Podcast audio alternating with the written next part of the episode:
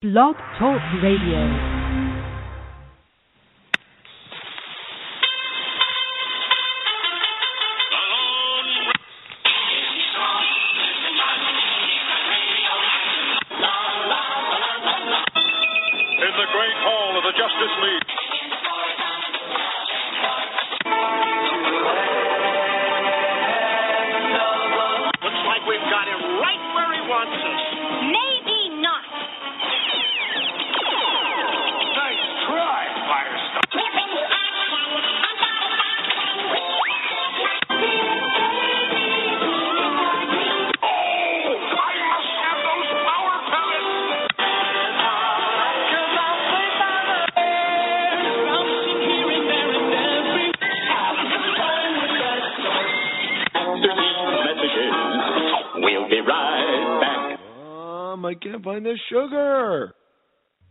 Everybody, welcome to Saturday Morning Cereal. I'm Grim Shay. Joining me, as always, Mr. Markey. Say hey, Markey. Hey, hey.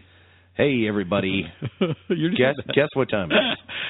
I know. You know what time it is? It's been a few months, so it must be just about time for yet another Nobility Billy. Update. That's this. right, everybody. Longtime fans of the show. We've been talking nobility for years now. It literally is That here. show that you haven't seen yet? Yep. Guess what, Markey? Comikaze. Comikaze, October 31st, I believe. This Halloween, 2015, October 31st, at Comikaze up in uh, the great city of Los Angeles. Uh huh. They will be having the world premiere. The red carpet Nobility. Red carpet, world premiere. uh, sparing no expenses. No. It's really, it's finally upon us. Yeah. Yeah. And when I say it's finally upon us, I just mean the premiere. This is such an experiment Mm-hmm. Uh, this this production, this show, this series of movies or webisodes. For those of you who who aren't caught up, Nobility is a sci-fi theme show coming from uh, uh, sci-fi geek extraordinaire EJ De La Pena, The crazy mind of E EJ. the crazy mind of EJ De La Pena, Yeah. uh, and he has uh, written and designed and thought this whole thing up, and he's producing it more or less on his own with his uh, company, uh, Cowboy Errant Productions Uh-huh. That's correct. Uh, and they are they're just doing it backwards. The old days, the network would say we need a show that's got sci-fi, and then Yeah. they would hire a bunch of writers, and they would make a, a sci-fi idea and, and get the right actors. He's going the other way. He said the world needs a show about sci-fi, so Yeah. I'm gonna write it. I'm gonna call some actors. I'm gonna get the studio. I'm gonna book all the time.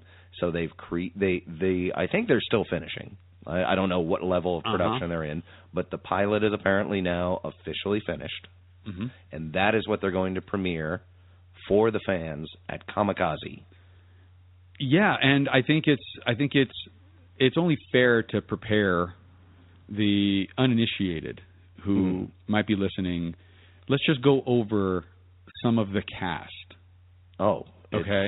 amazing cast. Um, James Kyson Yep, James Kyson from Heroes. from Heroes. He played uh, Ando. hmm Uh, uh, Adrienne Wilkinson, who was in Xena. She was little baby sister Xena Warrior Princess. Yep. Okay.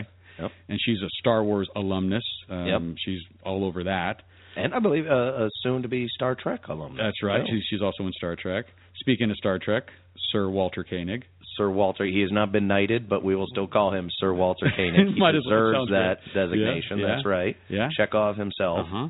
uh, is in this. Doug Jones. The man behind the mask, Doug Jones. Doug Jones. Uh, Uh, Cas Anvar. Uh-huh. Don't, who, don't forget uh, Cas. Who is great. We've talked to him a couple of times. Uh-huh. He is really gung ho about this project. I mean, it's so grassroots that a lot of the early actors are also producers. They're Right. putting their own money and time into this. They want to see it done. We don't know where it's going to end up. It No. feels at this point pretty safe to say it'll probably be on the internet somewhere. Well, I kind of hope it does. I mean, I am a recent. Uh, um, I have cut the cord. Yeah, I'm- and I'm proud of you for that. I did it. I did it. I, I'm not quite there. It is definitely coming up. Uh huh. I think we're all heading in this direction. You know, I think we subscribe to enough little things here and there. In fact, just just the other day, I, I bumped my Hulu membership up to the commercial free zone. Oh wow, you're going crazy. I am. I'm like uh, another four dollars a month. That is pennies compared to what I'm giving Time Warner. and what and and how many uh, uh, Southwest Airlines flights you're buying and all the Pepsis you're drinking because you're such a sucker to the advertisement. Exactly. This So- is just going to save me Four money in the long run. Finally, I'll stop getting another Geico policy every day. That's right. There's a million of those. but anyway, so I so so th- this he's thinking forward. I think he want he's not committing uh, to any platform yet. Mhm. He just says this. I'm making this for fans, and I really hope somebody who wants to make money off it and can do so respectfully will pick it up and distribute it the right way. I don't know where they are at that point. That's Yeah, that's yeah. the thing we'll start talking to EJ about as soon as I've seen this damn pilot. or sooner. Or sooner. or sooner. I still can't get any answers out of him because actually today uh, we will be hearing some conversations that I had with uh, uh, both uh, EJ De La Pena himself and the newest Addition. uh, addition to the cast, Ellen Dubin hmm from Napoleon Dynamite. Uh, from she's you know old school heartthrob kind of and and such a nice lady And and apparently a long crush of of of our founder Matty Matty P himself. yes, I think she. Uh, what you told me she she followed him on uh, Twitter after Yeah. the interview, and it just blew his mind. Yeah, he was like, "Oh my god, the hot chick from Napoleon Dynamite just followed me," and I'm like, "Wait, what?" he just he didn't figure out what the heck was going on because we, you know, we had her on the show and and, and she's just being nice. Yeah, Yeah, and yeah, she followed Matty P, and yeah, he's just like just head over heels. and you're gonna you're gonna hear uh, more more from her as we talk to her about uh, well about the show Mm-hmm. And about and I talked to both her and EJ, of course, about nobility because we want to know more about it, and they keep telling me, yeah, you'll find out at the premiere. Uh, and if you can make it up to Comikaze listeners, please do so. Mm-hmm. Get on those tickets now. Yeah, It's coming up in just a few weeks. it's coming up it's coming up super super fast um as you guys know this is the stan lee comic expo um i believe it's in its probably fourth or fifth year it, it hasn't been that long but it's it's one of the better attended It- you know it gets really good studio support being that it's in la and it's it was founded by the Oh, living Stan Lee, legend Mr. Marvel. Mr. Marvel's uh, Spider-Man and Captain America and yada yada yada. I mean, we all know who Stan Lee is. And so yeah, this is this is his version of a, what a Comic Con should be. And um, so far, the guests that have been announced are Grant Morrison, Stan Lee himself, Elvira, Mistress of the Dark, uh, Dita Von Teese. Who's that? Uh, Dita Von Teese, she's a, a suicide girl type. Oh, uh, oh. She's a model and an actress. And, Well, I like that. you know, Yeah, Mike Mignola. You know who that is? uh, the name's familiar, but that's all. well, apparently he is best known as the award-winning creator, writer, artist of Hellboy. Oh well, there you Yeah, go. there See, you I go. know his work. Uh huh. Oh yeah, we we love his work. So, um, and th- this is just I'm just I just poked onto the web page. So, um, there's a lot of stuff here. If you guys can make it, uh, Comic Con is at the LA Convention Center, October 30th to November 1st, 2015. The highlight of which is going to be October 31st, Halloween, and we're all going to be there on the red carpet to see finally the premiere of Nobility. Finally, years in the making. Yeah, it's it's and, and, it's the and show we that we all talked wanted. to almost everybody in the cast at this point. Uh-huh. We've talked to EJ multiple times. Miracle Laurie. Miracle Laurie is another example. Yeah, it just goes on and on, and it's it's for all of you that are pissed off or at least confused at what the hell sci-fi is. It's sci-fi. Oh, sci-fi. It's sci-fi. Sorry, this show is like, hey, sci-fi is hip and cool and all that stuff. Yeah, and I think, and it is, it is now. It is. Regardless, you have it. It's no longer like a subdivision of of movies. Right. It is. It's know, driving it. It's it's driving a lot. A lot of the blockbusters. Mhm. A lot of a lot of the the action, he- the superhero movies have a lot of sci-fi in them. Uh-huh. They Most of the good ones do. Yeah. and and they do. Yeah. And there's and you- could have the argument of well, there's science fiction and there's science fantasy. There's Right. Star Trek and there's Star Wars. Correct. I don't I don't want to get dragged down into that that kind of minutia Uh-huh. because the whole idea and I think this is what it does so well. It is one of those perfect genres where you can tell these outlandish, crazy, entertaining stories Uh-huh. that stretch, you know, between worlds Right. But they still but they still are done in order to tell simple human stories that we relate to in our in our lives today. That is prescient. Yes. Mm-hmm. and that's why we all connect to them so well. It gives us all a universal uh, approach to uh, very common situations and scenarios, and Yeah. we all connect Yeah. to it. Sci-fi has has been doing that for years. hmm You know, I you mentioned Land of the Lost. Yeah, uh, Saturday morning uh, staple. Yeah, Yeah, I mean it was we watched cartoons and Land of the Lost. yeah, Right. and it and it was in, and they've they've there's always been elements of sci-fi hmm in kids cartoons and stuff because it's it's so much more entertaining to have uh space guys with laser guns Yeah. than I don't know army guys with regular guns. There's still room for both, but the, you know it's you have westerns, you have sci-fi's, you have these are just framing devices to tell otherwise important stories. And you know, uh, and EJ and I are due for a long lost duke it out debate conversation Mm. of Star Trek versus Star Wars, right? And so I don't know a lot about Star Trek, and I I want to learn more. I really liked the J.J. Abrams movies. I really liked them. So, and I I have seen many of the episodes uh, going back to you know Shatner and all that stuff, and I've seen many of the original movies, and I I I like I, I like many of them, but I just don't know Star Trek. But I know enough that in the '60s, when you couldn't really have a conversation about racism in America without people getting turned up or turned off Yeah, it You- was it was the gay marriage or that kind of bug yeah. where yeah, Well, but there's got to be an easy basic answer to this public discussion, but the public wasn't really ready to have it. right, and in the and in the framework of the uh, Star Trek show back Yeah. in the '60s, Gene Roddenberry in the 60s said, "You know what? It's going to be impossible to get a woman of color in authority Mhm. in 1968 Mhm. on a primetime television show." So he said, "Well, unless it's in the future. It's in the future, it's on a spaceship, uh they have aliens Uh-huh. there." He's like, "We can we can be subversive in the sense that even even our biggest critic can't question that things are going to work different in the future." Exactly. And even deeper than that, the uh, uh, Klingons are, I think, they also represent that other culture. hmm and you know the, trying to bridge those two things and Yeah. you know so it, it was it's it is it's a vehicle to discuss these things that we may not want to be discussing Exactly. and uh, we all just learn a little something Yep. and we get entertained you know, take take a movie like uh, Star Trek uh, Six. I think it is one one of the best in my opinion. Actually, Is that the one where they're in the frozen jail? Uh, they, they're in the frozen jail. Uh-huh. It's where the Klingons uh, energy harvesting moon Uh-huh. explodes, and we're not sure if we, the Federation, read the United States, are going to help our long term enemies read the Soviets. the Soviets yeah when their energy read Chernobyl yeah system Wow. collapses. yeah Uh, and it, it brings up these questions: How can we trust the others? How, and if the others seem to act like they're trusting us, does that mean we can? Is that more or less reason to trust them? Is there?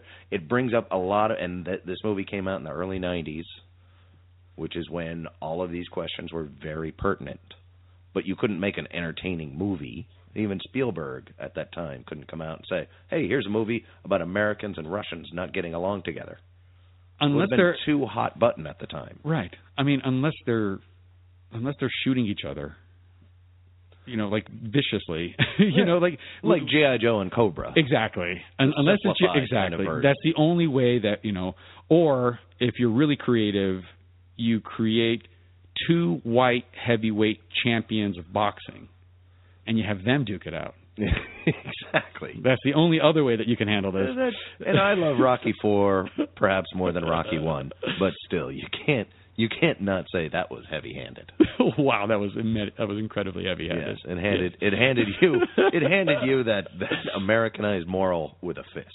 But that's what sci-fi is able to do, though. Right. It's able to take away it's it allows you to subvert the kind of the painful direct head-on addressing Uh-huh. of things that are are current that are in this world that don't need to come from a spaceship or a faraway world or a nebula or a haunted event horizon Mhm. coming back from the brink or whatever. Now, now that I brought up Event Horizon, Oh, they don't exactly tell a very human story in that. I would still call it sci-fi, but I think in the end, uh, I think it's sci-fi. it's it's a sci-fi take on horror. Yeah. I don't want to go too far down the wrong rabbit hole here, Mhm. but you can use sci-fi to be so many other things. You're right. now. You're right. I never, Whereas back when like the day the Earth stood still, it really had to be like a parable for a regular story. Yeah. Sci-fi has just become so much more accepted the last 20, 30 years. Um, The Thing was a horror movie, but it's basically sci-fi. I mean, it's Yeah. about an alien, which is science fiction, you know, and you know he's menacing and very scary. true, So yeah, I and I I, I think you're right. It's but that's what sci-fi does for us. And Right. I, I don't want to thank it. I've always been a sci-fi fan. Yeah. Star Trek, Star Wars, sci-fi and sci-fantasy, whatever you want to label them, they're both fine by me as long as you're telling a good story. And we here at the show have a very good feeling that EJ De La Pena is telling a good story. Yeah. Um, he's one of us. hmm You know, before the DVR, before the VCR, this was the guy that didn't go out with his friends on Thursday night because the show was on, or Mhm. this was the guy, you know, like, and I did that. You know, Mhm. we had to build our life around these shows. You know, this is the kind. He's one of us, Yeah. and finally, he's in charge of creating something yeah. that he's always wanted, and by he- extension, we've always. He wanted. was a, a child actor in Hollywood. Yeah. Oh. So he had the behind the scenes right. view of entertainment already by that time. But he mentioned how he was a bit he he he he was raised on the next generation, and that says something because that was very smart uh, uh, sci-fi writing Mhm. as a show, and it was one of the first completely independent syndicated shows as well, which is a rarity then, but is very commonplace now. Uh, it's it speaks a lot to our expectations that he is so clearly a fan. Mhm. As a matter of fact, if you want to listen to him, just be a fan. And trust me, you do. He is hilarious to talk to. That's why any chance we get, we always get him on. And uh, just recently is no is no exception. No. As a matter of fact, why don't you guys strap in and listen to me try to keep up with EJ De La Pena as we talk sci-fi, nobility, Comikaze, and I guess anything else that pops into his head. At Magic Bullet Interview speed. Machine, please bring us EJ De La Pena. Meanwhile, Hi, is this EJ? Uh, no, this is a popsicle. Well, well, everybody, we got EJ on the line. Hey, EJ, how you Hi, doing? everybody. Good, Always, always good to hear your voice. Back at you, man. Back at you. uh, and for those of you listening, hey, guess what? It's me, Grim Shay, again, and we're talking to EJ De La Pena about, I don't know, what do you, you want to talk about uh, nobility a little bit, EJ? What's that? I'm glad you asked because I just spoke to uh, uh, an actress named Ellen Dubin, uh, of one of the relatively late additions to the cast, and she was, of all people, was the one who told me the world premiere of Nobility the series is coming up in just a few weeks at Stanley's Comikaze. Is that correct? That is 100% correct. Um, yeah, it's going to be a, lot of fun. We're, uh, we're going to have a really neat, you know, uh, like all out premiere, and then we're also going to have an extra long uh, panel. So it's going to be a lot of fun. Well, I'm, I'm uh, you know, on one hand, of course, I'm very excited to hear that uh, this thing is coming out from under wraps. On the other hand, I'm a little disappointed I still haven't received my engraved invitation. no, you know what? We'll, we'll, we'll get you one, and it'll look just like like a wedding invitation, and you know, and it'll be proper dates and all that. And then we'll, ha- and but before that, we'll do the save the date invitation. How's that? Oh, I'm I'm going to end up having to buy you a gift out at the end of this, aren't I? uh, yes, a premiere gift. Yes, that would be quite appropriate. All right. Well, I think I think actually uh, it is appropriate that you are uh, premiering this for the fans. You know, and this isn't for those of you listening. I assume we're not talking about you know like an extended eight minute trailer of of finished scenes. This is the real, honest to god, finished pilot, right? Right. Well, we're having uh, we're going to have the uh, the main premiere uh, where we're going to show the um, the entire thing, and then we're going to have the panel where we're going to show uh, the first couple of uh, webisodes. Ooh, okay. How? Uh, yeah. Well, well, give me give me a little taste here. How long is uh, the the premiere, and how long are the webisodes? Uh, the premiere is going to be roughly 48ish minutes, and then the uh, the what we're going to show is going to be about 20 uh, 20 minutes Okay. At the at the panel. So, and that's going to be our our uh, uh, premiere for the fans. Ba-ba-da-da. Well, like I said, I think that's appropriate because uh, this has been such a. Uh, it feels like a real love note to fans, written by you, and you come across as nothing but a huge fan. And you know, you've I, done this. For, you pulled yourself up by your own bootstraps, and you convinced these sci-fi legends to join you on this journey. And you've had me. You've had me on the edge of my seat for a couple of years now. Uh, it's it's been an incredible journey. We've been very fortunate to have have the cast we have, and I, I think you know it's funny. You're, you're not the first person to to describe it um, to describe nobility as a love note to, to sci-fi, and um, the, the more and more I, I think about it, you know that that's probably a really good description for it. Um, you know, I, I grew up in the industry, um, as as you know, as a as a professional actor. But then when um, you know, as I started, um, you know, going from from childhood acting and and more into adult acting, I started focusing more and more on sci-fi because I was I'm such a huge sci-fi fan, and I kind of feel like this is the the culmination of all of that of of both my my professional experience and also my um, my uh, shall we say obsession with space All right, operas. all right, obsession. It might even still be letting it light, but that's fine.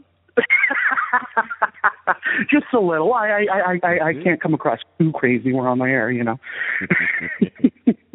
but yeah, yeah, it's been it's been a really fun ride, and uh yeah, um and then I mean, Ellen Ellen's great in it. Um uh Really happy. She, she kind of comes into it with this very kind of enigmatic aloofness that really imparts a lot of mystery, not just to the character, but to the story as a whole. And it's just, it's really fun to see how her and uh, the rest of the cast really brought so much to the story. Like there are scenes that I was looking at the script and like needed the scene for exposition, but I felt it, was, it would be like too exposition heavy, and and really was was not expecting it to be all that great. And it turned around, and and the scene I'm thinking of in particular is, is when she was in, and between her and the other cast, they brought so much to it with their the the characterizations and the intonations and just the the little nuances they were bringing to it that it became one of the best scenes in, in, in the project.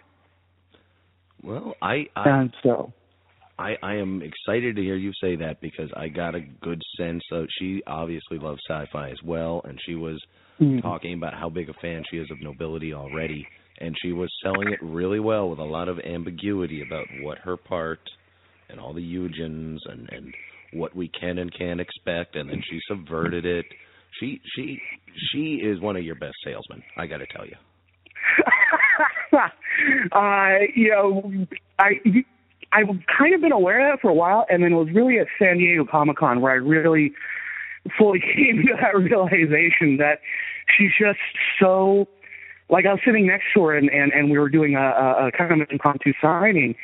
Uh, and just seeing how she was interacting with with fans, she's magnificent with with fans, and just how she was talking to them and relating to them, and and just the enthusiasm she had for the project. It was it was really great to see, and and um, if Ellen, if you're listening, thank you for everything. Well, she well, and she's not alone. One thing that has stood out to me because I've been in a in a very lucky position where I've spoken to almost the entire cast, some of them repeatedly. And and I've Mm. seen you, you know, I've gone to the panels, I've seen you at Comic Con, and everyone involved in this speaks about it so lovingly. You know, it's not the lip service that you get in in Hall H on the new Marvel movie, and Liam Hemsworth has said, "Oh, this is a great one." I mean, everything, everyone involved, they really seem to be so personally invested in what you've created here. I I can't wait to be to become an active audience member. I I can't wait to show it to you, man. And no, I'm I'm I'm glad to hear you say that because I know that we've um, definitely created a bit of, of a, a little bit of a community here as we put this together, and um, to see to hear other people seeing that people are are invested in the project really um, makes me happy. Well, I but um, I think that's really indicative of kind of sci-fi as a genre because it's becoming very mainstream. It's becoming really hip to like sci-fi, but I don't think Mm. it's a case where you know it has demographically been sold out. Because I remember as a kid watching, you know, on PBS the old Tom Baker Doctor Who's, and I really got a kick out of it. But I never once in my head thought, well, tomorrow I'm going to go to school and I'll talk to, you know, other kids my age about it. You know, it was, you know, back then it seemed like sci-fi was something you could enjoy, but it was something sort of co- compartmented, and the community wasn't quite there. I mean, there's always been, you know, sci-fi as a genre has always had an excited but smaller fan base. But as time goes on, I mean, Doctor Who now is one of the most popular shows in the world. I think. You know, you've got yeah, I wouldn't I would disagree with you there. Theaters all the time. You know, yeah, it's. Uh, I mean, there there was still a lot of that. Um, uh, like when I was growing up in in the early '90s, like I, I would go to school. I I had the opposite reaction. I've always been kind of one of those people who gets really excited about something and and wants to share it with the world. Mhm. and so I um I, I I would go to school and I'd be like, oh hey, did, did you see last night's Star Trek? And, and for me it was Trek. I guess, I guess for you it was Doctor Who, but for me it was it was Star Trek. And like, oh, and, and wasn't that really cool and all that, and you know, and nine times out of ten people would be like, yeah, no, I missed it, or yeah, it's okay. Like it wasn't something that there was this, like that everybody was enjoying. And I think you're right. It's it's really awesome to see it become more and more mainstream and accepted and um, respected. I think. I think there's always been a bit of um, oh, well, and, and all genre fantasy, you know, uh, sci-fi, fantasy, horror, um, kind of gets this. Oh, y- y- you like that stuff, and we're kind of seeing that go start to go away. I think, which is which is great because it enables you know uh, idiots like me to go, hey, I can share this with you now. Look at my show. well, look at my show and then look at all the other stuff I like. Let me share this with you. Let me share. I will show you the world. No. Well, I think you have started to show us the world, Aladdin, and we appreciate it. And I think it is maybe maybe the internet has a huge thing to do with it too, but I think the there is just a broader sense of community in sci-fi now, which you know didn't necessarily exist. It's not that it wasn't there, but and I bet when you went to school and said, "Hey, did you see the new Star Trek? What'd you think?" and some of the people who said, "Oh yeah, it was all right," or "No, I didn't catch it yet," probably had seen it. They just didn't really mm-hmm. feel comfortable enough. Like, all right, now now I'm ready to start talking about it in public.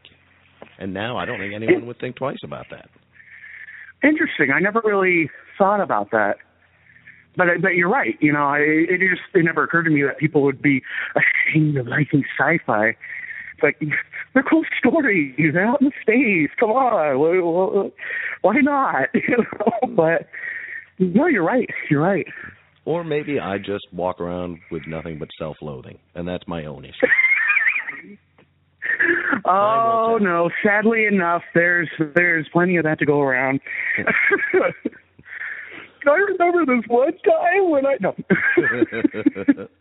well, well, here, let me try and help your ego out, then, you poor guy, because I really do get a sense that uh obviously the situation is different. But let's say, let's in our minds go back to 1967, and let's pretend there was an internet radio podcast that right before Gene Roddenberry convinced NBC, you know, in the long dearth between Buck Rogers and, and Star Wars to take a chance on headline primetime sci-fi. Do you feel do, do you feel kind of a kinship to Gene Roddenberry? Oh, wow. Um, I know That's a hell of a lot, question. but I want you to process it and think about it honestly because I think there's something there. Um, well, first off, thank you. Wow, that's um, that's a big honor. Um, do I feel? I feel in in the sense that we're both creating universes that we hope inspire, uh, and in the sense that we're both working in uh, a similar medium. Um, and both are seeing a lot of hurdles and uh, we're, we're both experiencing similar a lot of the similar same hurdles and a lot of the same um, risks and you know Star Trek you know as you said it was it was in this gulf of um, uh, in this gulf between uh, uh, Buck Rogers and uh, and uh, Star Star Wars and and you know you're in the midst of a counterculture and it was a very liberal message which was very hard to get past people. A very progressive you know sensibility the original pilot heck had a had a female first officer which back then was oh my god.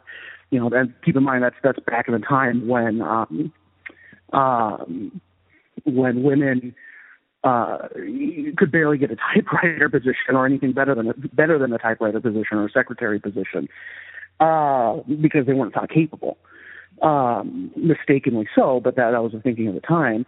Uh, and now we're facing where the idea where everything, everyone is thinking very negatively. everything out there is, is like post-apocalyptic and dark and and whatnot. So we're definitely, in a lot of ways, bucking the trend and, and putting something out there.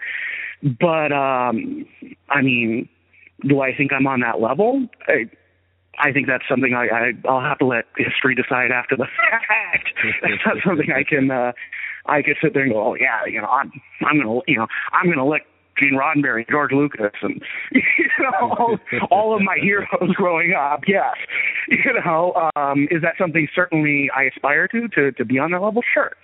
Um, I'd, I'd be dishonest to say otherwise, but um, you know, um, they're they're definitely folks I look up to, and definitely um, uh, I hope that um, this project can um, can do a bit of go- good in the world, just like Star Trek has. Good. I'm glad you see it, I, and I hope you're seeing it. And what I'm hearing is that you do, but you see it as as a certain responsibility to the community. Oh, of course. I know Um, that this universe has been your baby, but uh, you're about to put it out out there to the public, and we are all gonna, you know, if we like it, we are going to set up shop. We are going to try and own a piece of it. and good, you should. Um, I mean, the sci-fi community. The sci-fi community is the one who, in my opinion, really owns these stories that we that we all share, that we all love. Um, you know, I I it, I think it's really a really good way to, to put it that, that there is a certain sense of responsibility there, just because. I mean, the way I view this medium, the way I view storytelling in general, is that stories are probably the most powerful thing uh, in human society. Um, whether it's a fictional narrative or a, a, a true story that's been passed down, uh, a religious narrative, what, regardless of, of your religious beliefs. I mean, if you think about it, you know, the teachings of like Jesus, Buddha, and Muhammad, you know, and the parables they were telling and, and everything like that, that had profound effect on on human society. And whenever one goes in to start telling a story, I think that you can't ignore that fact that people, even if you don't intend it to be that way, people are going to take something away from that into their own lives. So, Yeah. Yeah, I think, and and mm-hmm. our our particular culture, our society is is very wired to that. I think. I mean, the yeah, the English language is is basically just idioms. If you know every word in English, but you've never spoken with someone who speaks English, you won't understand a word we're saying. And you know, and idioms are I'm all basically just little tiny shared stories that we all have to have. So when you expand on that and you want to, you know, use use a larger story as personal expression, you if you do it well, you are going to get a lot of people who kind of jump on and and and they'll see it, uh, you know, the way they want to see it. But if you engage them and if you use those stories and the way sci-fi, you know, tells these these simple human stories, uh, but sets them against fantastical, you know, not not not unrealistic, but not you know in worlds we've never physically been. Right. Well, and it can't be. Um, you know, in, uh, at least within our lifetime.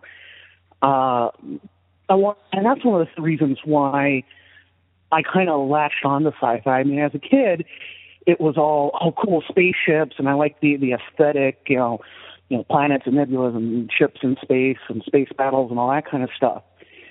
Um, but as I've gotten older, what's what's kind of led to my continuing to to not only love the genre but to choose to work in it is the fact that it enables you to get outside of modern day reality in order to turn around and take a look back at it.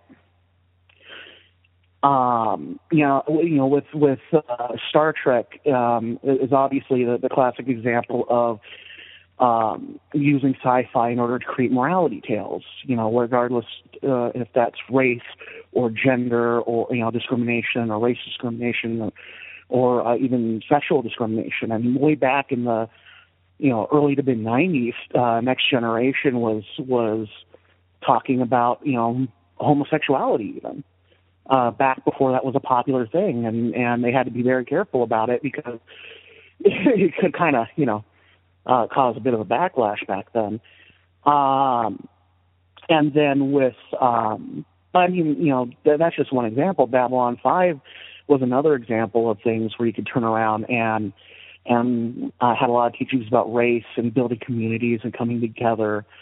Um, No, it's and so on and you so forth. use uh, those two examples uh, in particular because I think at that time, uh, uh, now the original Star Trek kind of pioneered those sort of themes. You know, where can we have uh, a woman of color in a position of authority hmm in a ship, and suddenly it was there. They had to create a spaceship in the future in order to get away with it. But uh, Well, you know- the '90s, you know- when you had, you know, the next generation, uh, that the the none of these were network shows then, and it may be No. they thought they could get away with pushing the envelope more because they assumed they had less eyes on them. And I'm wondering if there's any. Do you think there's any truth to that? I definitely think so. I mean, I, I, in fact, I, I was just researching this um, uh, about about both of those shows, um, uh, and uh, with with Next Generation, um, Paramount took it to to the networks, and they're like, "Yeah, shoot us a pilot script, or or, or yeah, we'll, we'll we'll make a miniseries, and maybe we'll turn it into a show." And Paramount was like, "Screw you guys." and they did it as first run syndication, uh, which basically means they went to all the local markets and said, okay, you know, and worked out a deal with each of them to, to air it. And not only did it prove a lot more profitable than it would have been if they'd gone with a major network, but they didn't have to deal with the network standards and practices departments. And so they could, as you said, get away with a lot more stuff. And I just found out that um, Babylon 5 was also first run syndication. Um, um, so I'm guessing that they had a similar, similar that that kind of same leeway. Though I don't think they necessarily pushed it as far on some of the social uh, um, things. I mean, you know, they kind of hinted that maybe uh, the first officer could be bi or something like that, but they never they never really explored that or anything like that. Uh, the way uh, uh, Next Generation did. Mm. But yeah, yeah. And then uh, with Nobility, we're pro- we're going to go into a lot of the um, a lot of themes that are probably more more um, relevant today, like um, uh, political gridlock and bureaucracy. Um, we're also going to be dealing with uh, eugenics, with with genetic manipulation of humans, and a lot of things that that um, all creation of AI is another thing we're going to be dealing with. Things that within the next 10, 20, 30 years, these are questions we're going to have to be dealing with. So we're going to have to need to start that conversation today. Well, let's say let's do a little hypothetical here, and let's say after uh, after Nobility comes out, it gets such buzz, has so many eyes on it that the executives over at Fox give you a call and they say, EJ, we love what we see. We want we want to you know give you a gazillion dollars to make this show however you want to see it. However, we're going to tone down some of the social commentary for the mainstream market. And uh, and once again, you're getting a gazillion dollars here. Do you say yes, it's worth it, or do you tell them to take a hike? To be perfectly honest, that's a question I probably couldn't answer until appropriately, unless I'm uh, actually in that situation. Uh, if it's Fox, well, you killed fireflies, so I don't know. But uh, but um, but um, um, as long as you know, if nobility is taken off, like like you said, and and and we're, you know everyone is loving it and buying copies and buying merchandise and supporting the show any way they can, chances are that personally I'll be in a position uh, where my my financial needs are being met and the company is growing and I'm I'm able to take care of everyone who's put everything into this project, um, both in front of the camera, the cast, the crew, and behind the camera, the crew and and the post team and, and everything. Um, and as long as, as everyone's being taken care of and, and me and my family are able to, to have our needs met and, and we're able to continue the story, uh, it's going to be hard for me to justify compromising the creative vision just to make more money when all, you know everyone's needs are already being met. Um, would it be nice to have a gazillion dollars and shoot on location every day and and have you know and and put millions of dollars into sets and millions of dollars into costuming and and up everybody's uh, uh, uh, wages and fees and all that. Yeah, that'd be great. Um, but my first loyalty has to be to to fans and doing right by by everyone who has put so much into it this far. Keep in mind that when the studio uh, studios and networks come to you and say, "Here's a gazillion dollars," they want to bring in all their own people. They want to recast a bunch of people. They want to fire a bunch of the crew. Assuming that's the case, that would make it hard for me to justify because I wouldn't be doing right by those people who spent the past two years on this project. Well, you you answer that exactly right of course, it was a hypothetical, and I can't wait to see the TMZ article where you sign your gazillion dollar check someday down the road. But I won't hold it against you. I'll just miss the EJ of the past. well, like I said, first off, like I said, you know, no one I think can honestly answer that question until they're in that situation. Fair. Point. That said, um, you know, and uh, when that situation arises, I'm going to have to sit down and look at all the pros and cons and do ultimately what's best for the show, what's best for the sci-fi community, and what's best for for the folks that have been a part of this this far. Um, well, you got and your is this, straight, and that's what I was looking for. Oh, thanks, man. Um, um, but yeah, I was just saying that if that, if you know, signing that deal and getting a gazillion dollars is what's best for everyone, then yeah, that'll be what I'll I have to do. But uh, right off the cuff, not not being in the situation, I, I'm not sure if that would be the case. All right, all right, fair enough. I'll I'll I'll take you out of the hot seat. You, you handle that very well, and I think you're still you still rank as a mega fan to me. Well done. well, gosh, sir, thank you so much. I mean, I know it's, it's like I really like sci-fi and like I really like watching this stuff. So. Well, Yeah. that's EJ for you, everybody. And if you want to geek out with him, you can catch the premiere at Stanley's Comikaze uh, October 30th through November 1st, I believe, if I'm not mistaken. Uh, yeah, November November first is when we're talking about it, uh, or is, is looking like uh, the exact day it'll be. Uh, we're still a couple months out, so there's still a couple of, of details still being counted out. But November first is is the day to be there. I think. All right. I'm I'm excited. I can't be there, but I'm hoping EJ I'm going to be able to find it on the internet or somewhere very soon afterwards, right? Right. Oh, forget it. Uh, hey, hey, as, as soon as we got something to announce on that, um, and we're ready to make an announcement, uh, you'll be among the first to know, man. I I damn well better be. No, I, I believe you guys put in a lot of work. Uh I actually even caught uh I didn't see you at Comic-Con this year, but I did see uh, a couple of the people I met last year at the booth. Uh you know, you know the the kind of also mega fans I would say, people who are willing to be the sound guy, the webmaster and the uh and and the app designer. All all wear all those hats. Oh, you're you're talking about Z? Yeah, he he he- he's a great guy. He's a lot of fun, brilliant musician, and really talented with with graphics and web design and things like that. Yeah, yeah. I I just caught him in passing, like out, like well, you know how it is at Comic Con, just right outside Oh, yeah. of the convention center. I was going one way, he was going another, and even at a snail's pace, it just happened too quick. I couldn't even get his attention, but I was real excited.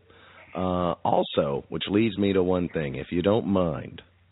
Marky, I know, did get a chance to speak to you uh, and did, did a little recording there there on the show floor, I think. And he said you had a great Arnold Schwarzenegger story, but he he's not confident in the audio he got, you know, obviously on the showroom floor. So he said maybe you could ask him to repeat it. I said, "Oh, what's the story?" He said, "No, you're going to have to ask him." So I assume it had something to do with uh when you uh, when you were in the movie uh, Jingle All the Way with him. Uh, yeah, and then then he approached me and he said, uh, "Have you ever seen a grown man naked?" No, I'm kidding. Uh, Got to get the airplane reference Yep. in there. Airplane. Um, Everybody never stop laughing at it. oh gosh, that was months ago. Um, I had I I I, I wish he'd told you which one it was because I got a lot of Arnold stories. Um, I, I I think I know which one he's talking about. I think I told him this one. Um, so, um, I, I- you know, Arnold was was on set and I was on set and and uh, we had a few things together and and so you know we were oftentimes in the same area and I'd be walking by, and he would bring his his children to set. And I, I don't know, you know, I don't, I don't know if he has more than one daughter, but he had brought one of his daughters on set, uh, and this happened multiple times, where, you know, I'd be walking by, and, and I'd, I'd always kind of been, been, I'd had it drilled into me. I was eight at this time, so I'd had it drilled into me since I was three. you don't, you know, approach the stars, you don't approach celebrities, you know, let them come to you, let them talk to you. So I'm just kind of, you know, don't annoy them, basically. So I'm just kind of walking around and and you know I see Arnold there. You know, okay, sure. And I believe this was during that massive uh, parade scene at the end where he's in his Turbo Man outfit. And so, yeah, so he sees me walking by, and his daughter's standing right there, and here he is in his massive Turbo Man outfit, you know, looking all heroic and all that. And he goes, hug her. Now, Arnold effing Schwarzenegger, I'm eight, and he's like, oh, you know, hug my daughter. He's hug her. I, I, I am like, okay, yes, sir, don't hurt me. Hi, yes, hi, okay, I hugged her. Okay, you know, hi, bye. If Arnold Schwarzenegger told me to hug a cactus, I'd go over and hug it. and pretend to enjoy it. Oh, no, yeah, no, you I'd give it a actually would enjoy it. So tell me, do uh, do you and young Miss Schwarzenegger still stay in touch? no, no. Well, then I guess Yeah, it wasn't it- much of a hug, EJ. it was out of fear, okay? no, it, it, it, it's quite um, uh, uh, typical to you, you do a project and then uh, everyone gets really close while they're on the project, but then as soon as the project's over, everyone gets so busy with their own lives, you you lose track. Oh, oh, I And- I don't even remember all the things I've lost track of. I I hear you. Well, it's kind of the point of losing track. You kind of don't remember. Well, if you say so, I'm sure I've heard that before somewhere. Well, thank you very much, EJ. You know, we always love talking to you. You are you you embody the fan and and the enthusiasm that we are trying to bring out in Helen ourselves and everybody else. So, thank you. You are a shining light for the community and we love the work you do. And for God's sake, you've got to deliver nobility to me. Please. well, thanks, man. No, seriously, I really, really appreciate it. And um, uh, you, you, you've been very kind, and, and um, I'm, I'm honored and humbled. So thank you. Um, and uh, yeah, well, we'll we'll get it out there. That's never been a doubt. Whether or not we will get it out there, that's never been a doubt. Good, good, because I'm going to ride your coattails all the way to the Fox Primetime Gazillion Dollar Club. Now I know why you're being so nice. That's right, that's right. I'm in the ground floor here, buddy. I'm following you. thanks, Brad. Thanks. We're at Monster Stadium. Frankenberry steps to the plate.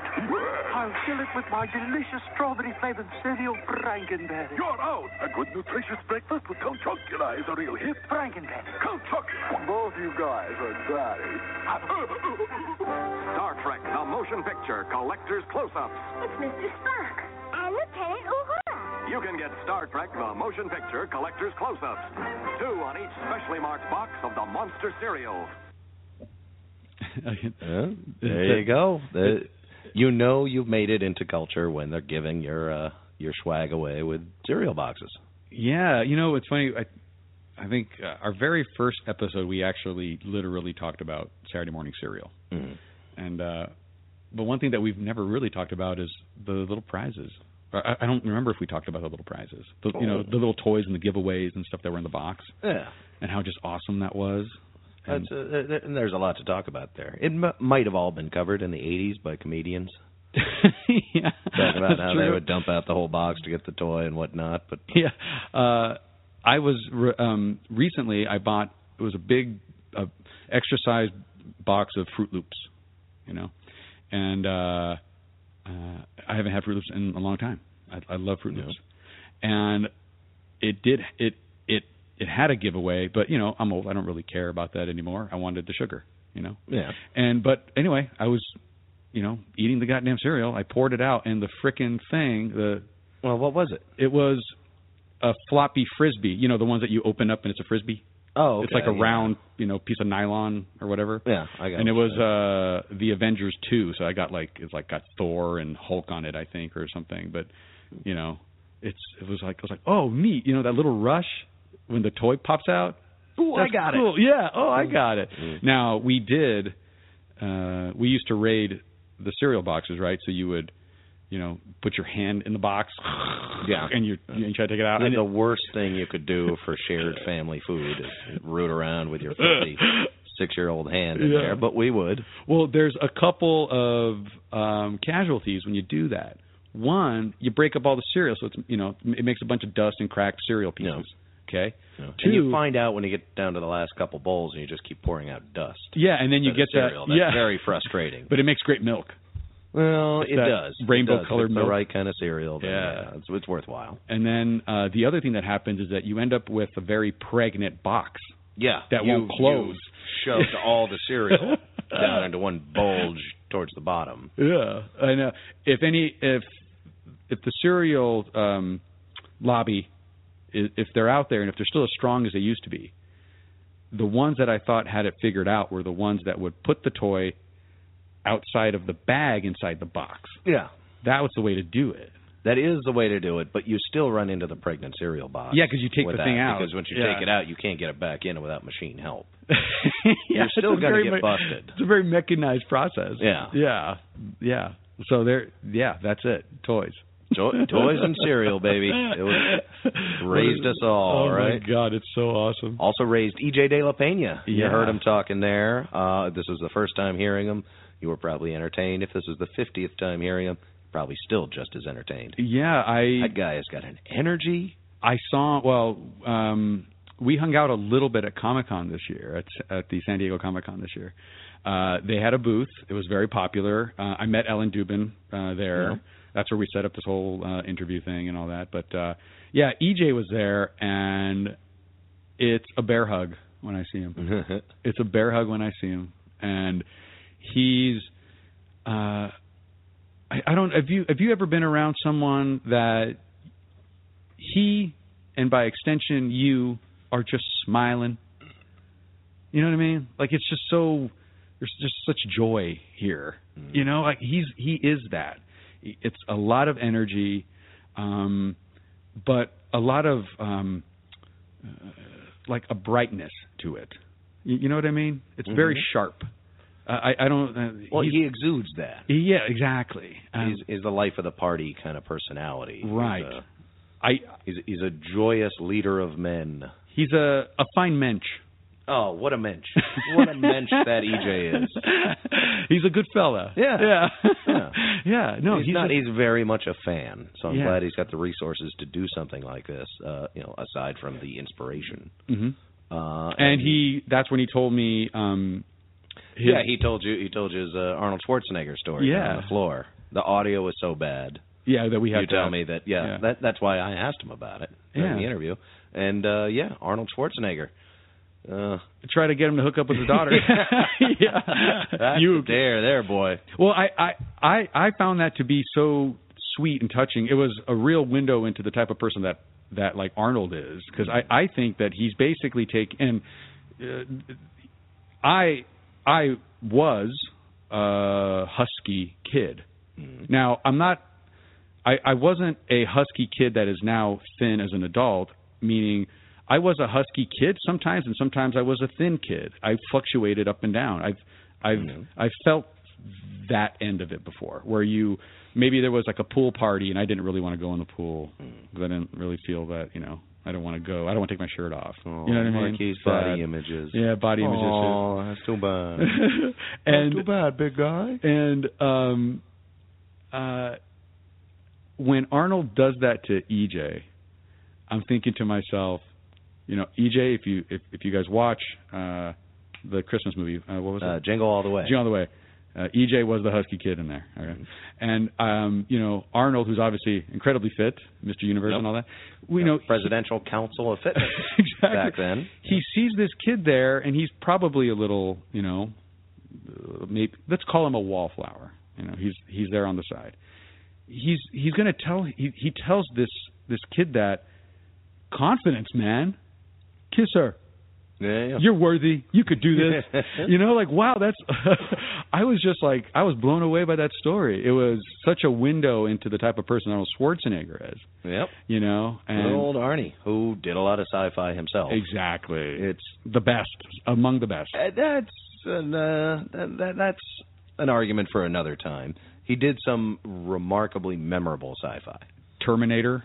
Terminator is definitely up there. That is sci-fi done so well. Yeah. Although so well, apparently now it's been convoluted by mishmash sequels that Yeah. contradict each other, and you know the whole John Connor kind of the idea that someone goes back in time to affect the future. The less you tell that story, the better. Yeah, because it's a, it's it's a circle that you that doesn't make any sense. Yeah. Yes.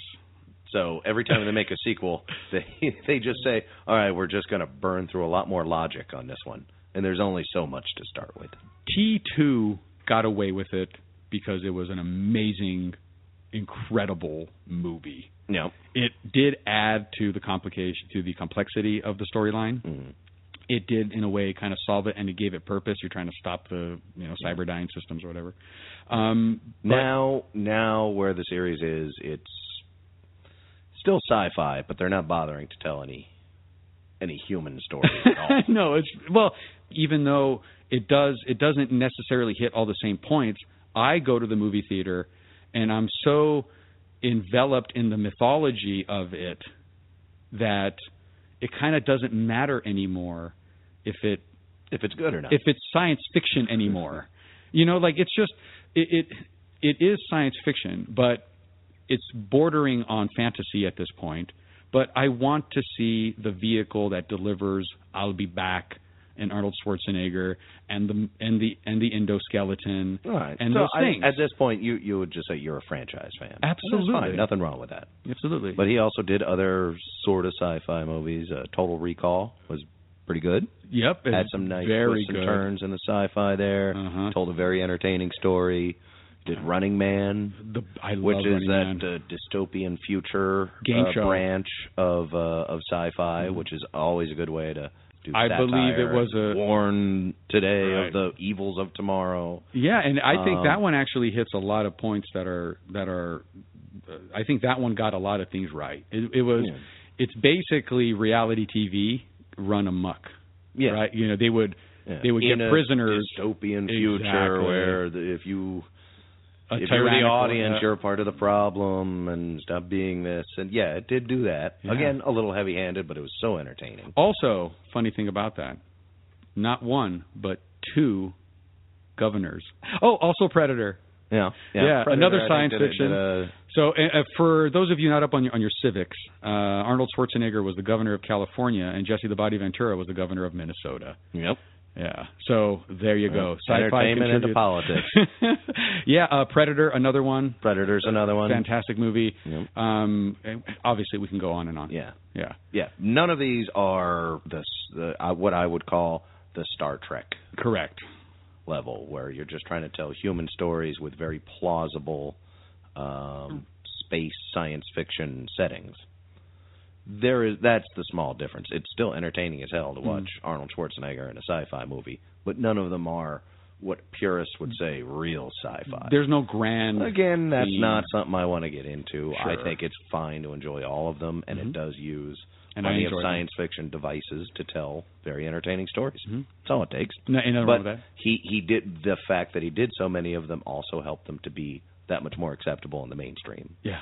So every time you see a good science fiction movie in the multiplex now, you do owe a little bit of a thank you to Arnold Schwarzenegger and his kind of over the top sci-fi Yeah. movies. Oh yeah, I think I absolutely love. All right. Well, that's that's that's enough uh, circle jerking over Arnold Schwarzenegger. okay, let's talk. Let's talk to Ellen Dubin Uh-huh. before we before we lose track of Nobility, which is again, I'll tell you one more time, it's coming out. The premiere is slated, Comikaze, October October 31st. 31st. Get your tickets. Red carpet world premiere at Comikaze, October 31st with Stan Lee. Yep. He'll be around. he- He'll be somewhere there. He's He's bound to be somehow, somehow involved in in the thing, if not the the premiere. Uh, but anyway, we also talked to Ellen Dubin. I think we should get her take on it, and she is one of the nicest, nicest people. Uh, I can see why she and EJ get along so well. As a matter of fact, that's enough pussyfooting around. Magic interview machine, won't you please take us to Ellen Dubin? Meanwhile, Hey, everybody. Thanks for joining us at Saturday Morning Cereal. I am Grim Shea, and joining me is Ellen Dubin. Hi, Ellen. How are you? I'm great to be part of your Saturday morning show and people can listen to my voice and wake up and eat their cereal. exactly. And uh, all you listening, this is probably not the first time you've heard Ellen's voice. She is a prolific voice actor. I think, yes, uh, I'm- especially I'm starting to do more, yes. True, true. And uh, in fact, I'll just cut to the chase because we're we're talking about nobility with you today, and we here at the show have been talking about nobility for. Ooh, I want to say about two and a half years now. We love talking with EJ, and we're always getting updates. And uh, we found out you are one of the newest additions to the cast, uh, which was already one hell of a cast, but you bring something more to it. Tell us, tell us what you're doing on the show.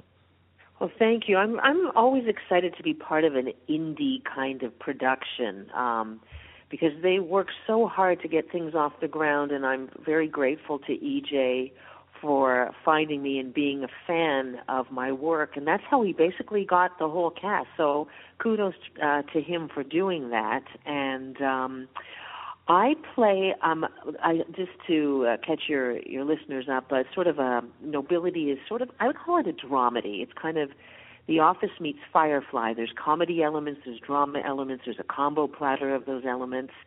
And there's a ship of misfits, and I'm not on the ship of misfits. Um, and I, I must say that the ship of misfits includes the fabulous, iconic Walter Koenig and Doug Jones and um, the James Kyson, and then there's Cas Anvar and Tori Higginson. They're on that ship, so that's a pretty amazing cast of characters on that ship. And then on my ship, it's myself and the fabulous Adrienne Wilkinson from uh, Star Trek Renegades and Xena Warrior Princess.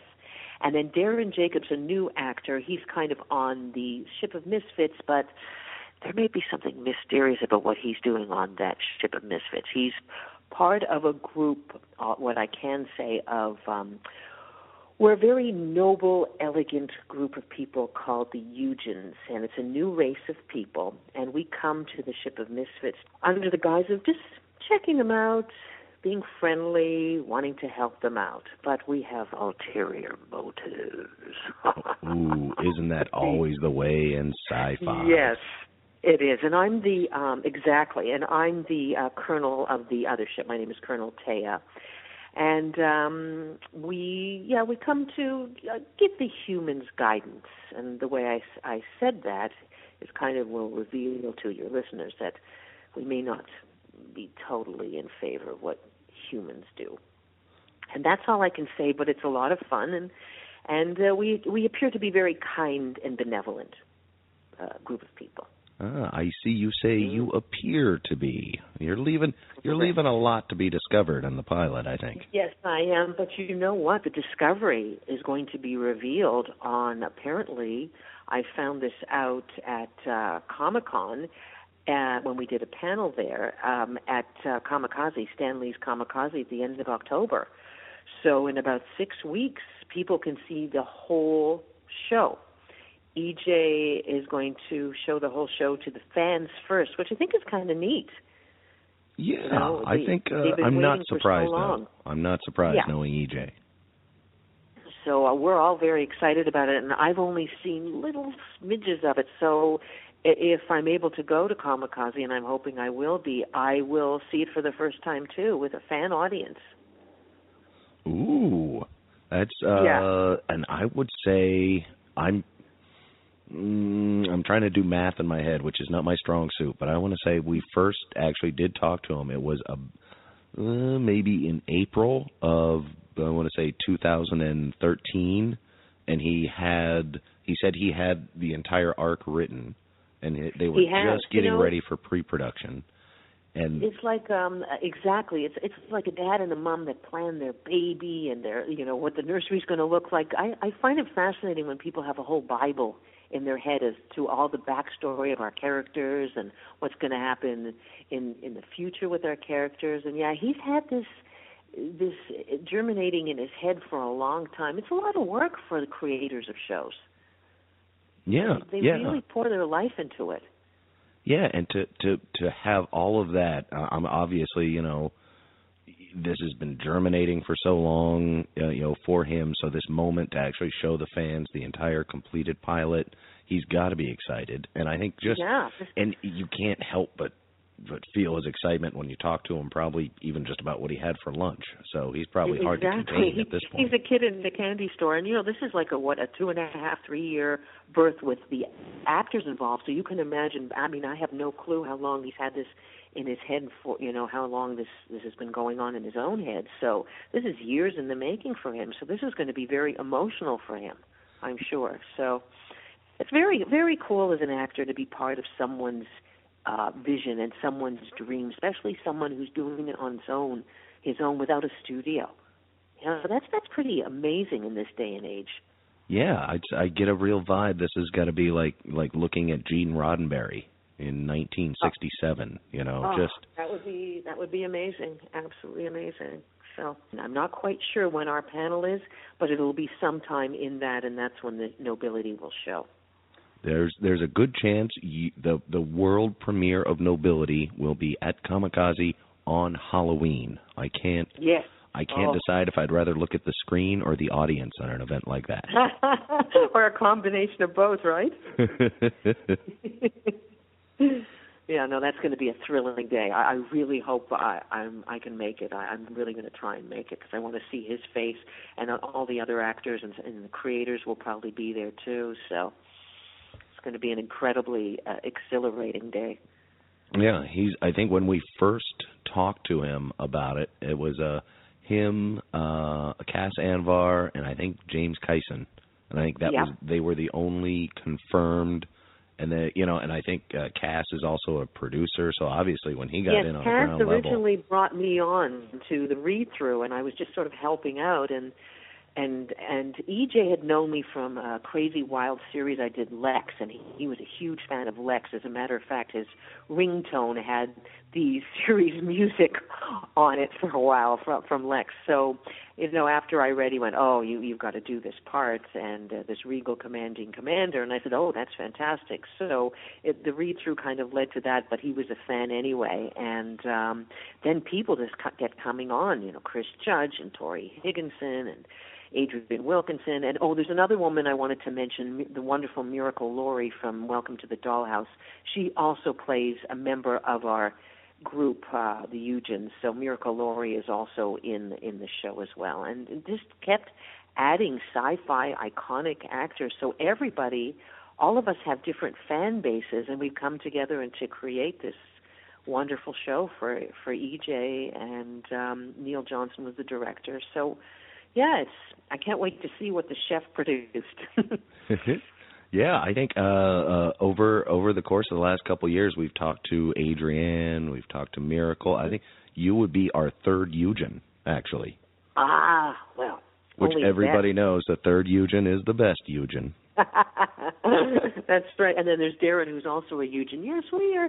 EJ really has some great stuff up his sleeve with the Eugens. Um, these so-called peaceful people. you keep going so dark. I, you you are really good at selling this.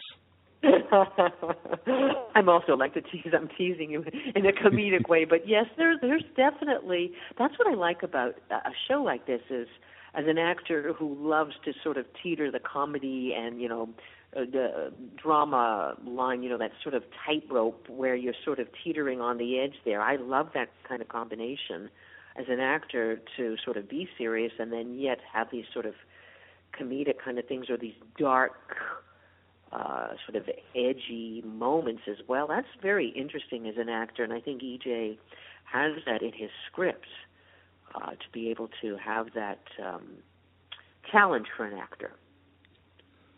Yeah, he's. I think he's he's created and written this. I think as a fan, you know, obviously of the genre. He Sure. is.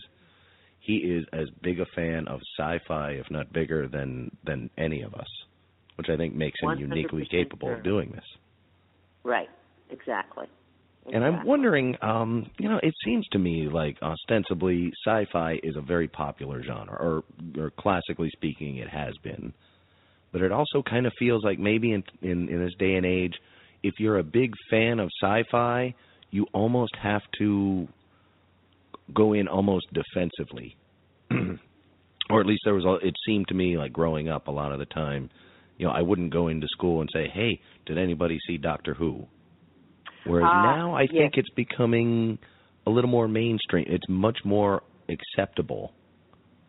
And and as somebody who's worked so extensively in sci-fi and you've got a great background in the genre, what, what's your take on that? Well, first of all, I want to say that I, uh, this is, I hope I don't get hit hit for this. I have never followed sci-fi until in the last ten years. I was never. I don't. I don't want to say I was never a fan of sci-fi because I just didn't really follow it, didn't really know about it. And as an actor, kind of doing more television 10, 15 years ago because I started out in the theater, I found these were the auditions going on. And as I started to go on these auditions, I went, wow, this stuff is really fun. And what people don't realize, yes, you know, and, and as an actor, when you say, oh, I, I did this sci-fi show, and people sort of like, oh, really? uh, there's sort of a, there's a mixed bag. There's the you know the fans that are true fans and are like wow, and then there's the people who are sort of think that it's it's not good for an actor to do sci-fi. There's sort of this sort of what's the word um snobby attitude like well that's not real acting and yet I beg to differ because within the sci-fi genre, there's stuff where, as an actress, you'll get sort of a more larger-than-life character, like I've done as Giggerota the Wicked in Lexx, or someone was doing a Catwoman in Batman. But then there's the more kind of subtle, I'll say, law and order acting, where it's basically very conversational, and you may be set in a sci-fi world, like the supernatural drama I did, The Collector, which had very real stories about people negotiating with the devil, and yes, the devil is sort of an out there kind of concept, but they were very real stories about love and honor and betrayal. So there's many genres within the genre.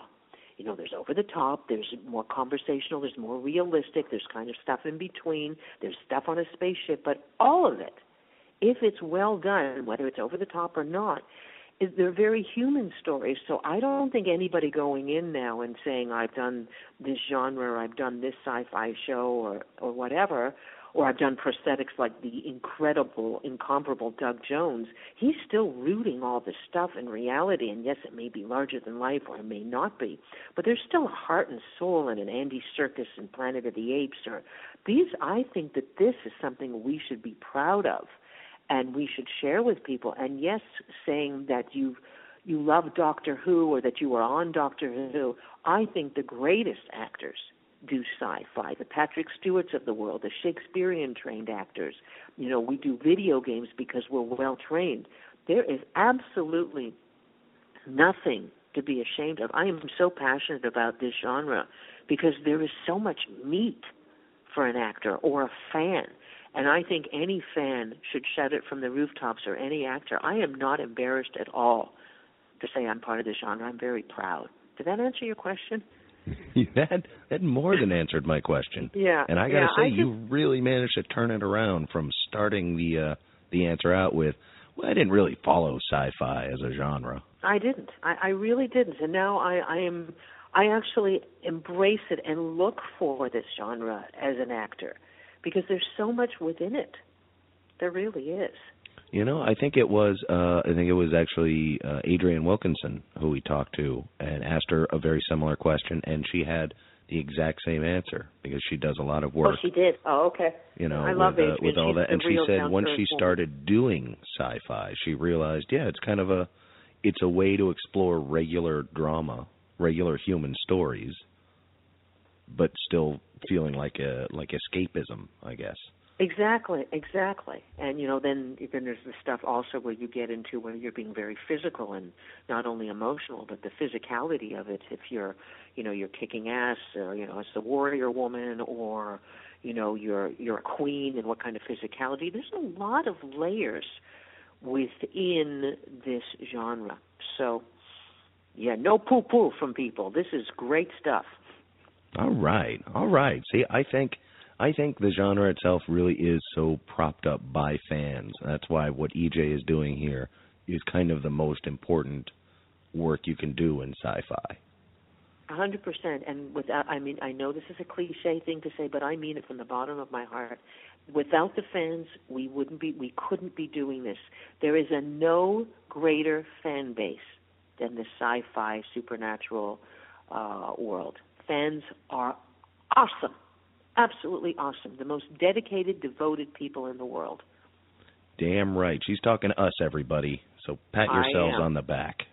I'm kissing you all and hugging you all, and, and seriously, pat each and every single one of you. And I, each and every day, no matter if it's two in the morning, one in the morning, whenever I have half an hour, I always respond to each and every fan via email each and every one because they take the time. I can take the time. That you you are almost a cliche of of of the penultimate actress. God bless you. Oh well, thank you so much, Ellen, for uh, for calling in. Ellen Dubin, everybody. If you have a chance, Stanley's Comikaze 2015, October 30th to November 1st. So anywhere in there will be the world premiere of the Nobility the series uh, I'm, I'm assuming just the pilot. I know he said he was doing a, a ten episode season. Yes, right now they'll get to see the pilot. We'll get to see the pilot, all of us together. Oh, I, I I like how you keep us all inclusive. That's it. That's exactly the theme, and and you were the person to talk to. Thanks, Ellen. Uh, You're welcome, and let's talk again once uh, once the show airs, and we'll have more things to talk about. Oh, absolutely. I don't know if uh, you were warned about this, but anyone who gets involved in nobility ends up on our show repeatedly. Oh, great. I'm looking forward to it. Presenting McDonald's Star Trek meal. Parents, take a good look. It's the only meal approved for your kids by the United Federation of Planets. Outside, the Enterprise, action, intrigue. Five exciting boxes based on Star Trek, the motion picture. Inside, a regular hamburger, fries, soft drink, a McDonaldland cookie sampler, and a Star Trek prize. Star Trek meal, games, jokes, puzzles. Your kids will love them. McDonald's Star Trek meal. There you go. There's still plenty to market for Star Trek. well, I think that was in 1980. Well, that's Yeah. well, that's when they were doing the uh, the Star Trek the motion picture when they Uh-huh. were trying to. Uh-huh. This was back before TV shows became movies. And if This you was an early attempt at it, and there's some argument if the first one did it. A lot of people say it was too. You know, the hardcore fans say it was done perfectly, the way it should have been. It was a little darker than the show. It adhered to a lot of really strict science kind of rules. sciency, Uh, it treated the characters with respect, although it was really dark compared to the Mhm. show, and it went on a little bit long. Some said, and it didn't have that swashbuckling kind of movie yeah, action that you get out of Star Wars and such. So, I, and then I think uh, it wasn't until Star Trek II: The Wrath of Khan Mhm. where it finally became, epic. yeah, where Yeah. where people said, yes, we're going to keep lining up for these. Sequels. This works. hmm If you go back, uh, check out MattyPRadio.com. Uh, go on to the Saturday Morning Cereal archives and check out. I think it's our second uh, Nobility show. May have been episode eight or nine. Uh, Saturday Morning Cereal, where we interviewed Walter Koenig, and he tells us. Um, I mean, aside from him getting mad at you, um, he told us that. I know it's He so was fine with me. uh, he I, I don't remember what exactly brought this on, but we were kind of talking about the, you know, the the popularity of Star Wars and compared to Star Trek and all this stuff. And he said something really, really, really sweet. He said that Star Trek the series is what allowed Star Wars to be made, and the success of Star Wars is what allowed the Star Trek movies to Yep. be made. And that, you know, it's And I think it's very true. yeah, I am a I'm a fan of professional boxing. Mm. Uh, you know, I love well, I like the blood and the you know and all that stuff. But more so, I like the idea of uh, the the lineage. The man who beat the man who beat the man who beat the man. This thing can go all the way back to Dempsey. You can trace it all the way back, you know, uh, to all these great fighters, you know. Yeah. And sci-fi does that for you as well.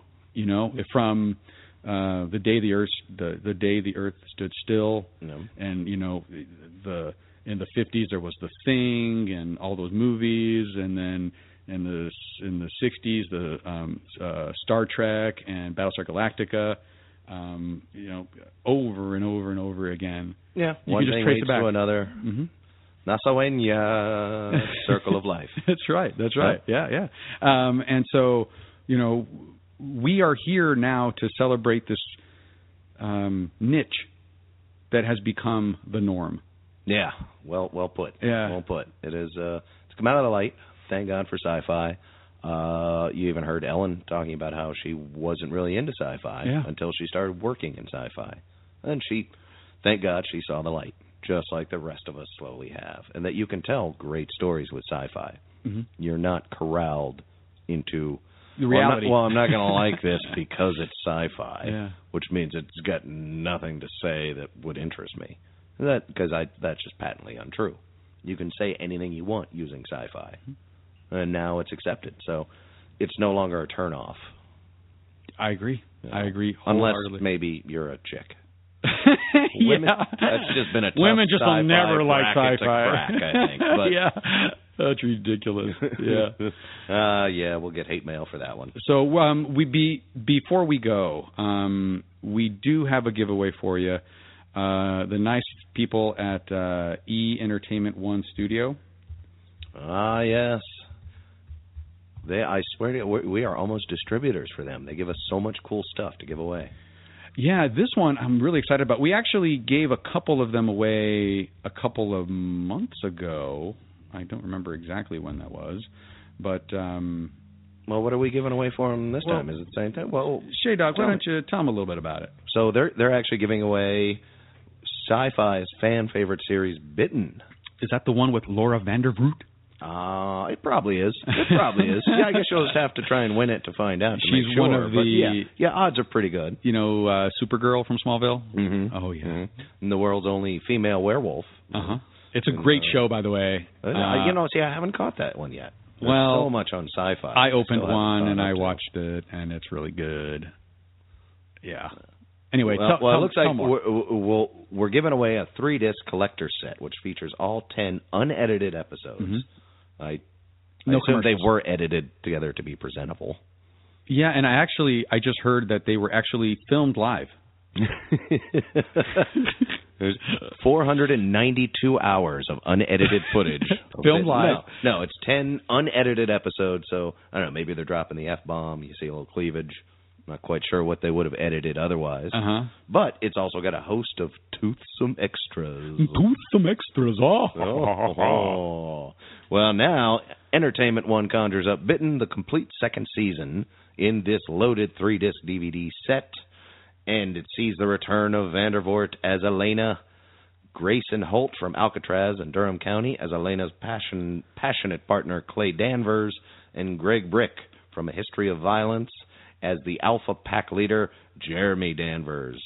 The complete second season also includes a coven of witches who return who turn to the pack for support. Tammy Isbell from Saving Hope stars as the calm and level-headed coven leader Ruth Winterbourne. Tommie-Amber Pirie from Michael Tuesdays and Thursdays is cast as Ruth's daughter, the outspoken Spitfire Paige Winterbourne, and Kiara Glasco from Copper stars as the young and impressionable Savannah Levine. I, I think it's pronounced copper. Copper. Copper. Copper. yeah. Returning to Bitten are Steve Lund and Nick Sorrentino, Michael Xavier as Dr. Logan Johnson, and Genelle Williams as Rachel Sutton. All fine names. All fine names and fine performers. Anyway, you can you can be the judge of that yourself if you want to win this from us. What do they got to do, Marky? Uh, I will accept. Uh, let me think here. I think we should do the Twitter stuff. The Twitter stuff? Yeah, I have this really cool graphic of Oprah saying, "You get a DVD, and you get a DVD, and you get a DVD," and I like to use it. Oh, okay. Okay, so fair enough. tweet us at Stay Classy SDCC. Um, You have to send us a tweet with 141 characters. First one to do that, bam. the winner. first, I think I have five. I opened one. The fir- the first four. the first four. Yes, uh, you guys will- been dipping into your own supply. yeah, just tell me, hey, where's um, hey, bite me. How about that? Oh, okay. How about okay? Send me a tweet at SDCC called "Hey, bite me." All right, and I will send you one of these awesome. So once again, that's. Stay Classy at SDCC. No, it's at Stay Classy at SDC. Stay Classy. Oh, I forgot my Twitter handle rules. Uh, at At Stay Classy SDCC. uh huh. and tell Marquis to bite you. That's And right. He just might. Absolutely. All right. And when you hear back from him, please respond so he knows where to send it. Yes, I have some unclaimed stuff. Um, I've had to donate to the Salvation Army, and I admittedly owe a very awesome and loyal listener a very dusty um, version of Grace because it's still sitting here unmailed. Oh, So okay. I'm going to get that to you. Don't yeah, worry. Yeah, we're we're ending this right now, so can put that in an envelope. That's embarrassing. I'm so sorry. Uh, I- I'm going to send you an, another. I'm going to send you Rookie Blue. You gonna you gonna throw in Rookie Blue? Yep, Just uh, uh, season, five, volume, one, one. of uh, Rookie Blue. This looks good. I haven't seen it yet, but this looks. I, I think you're going to like it. All right, well, throw that in there too, just as as a sorry. And I am so go. sorry. All right. Anyway, I we have beat this sci science fiction stuff to death. Yeah, I don't think there's anything more we can say or think until we see the premiere at Comikaze, October 31st. We're going to be there. At least some of us. So, it, it, whoever can be there should be there. we'll just leave it at that. And uh well, that's enough of this, huh? I feel you. Now we know. And knowing is half the battle. Ah, this is enough of this.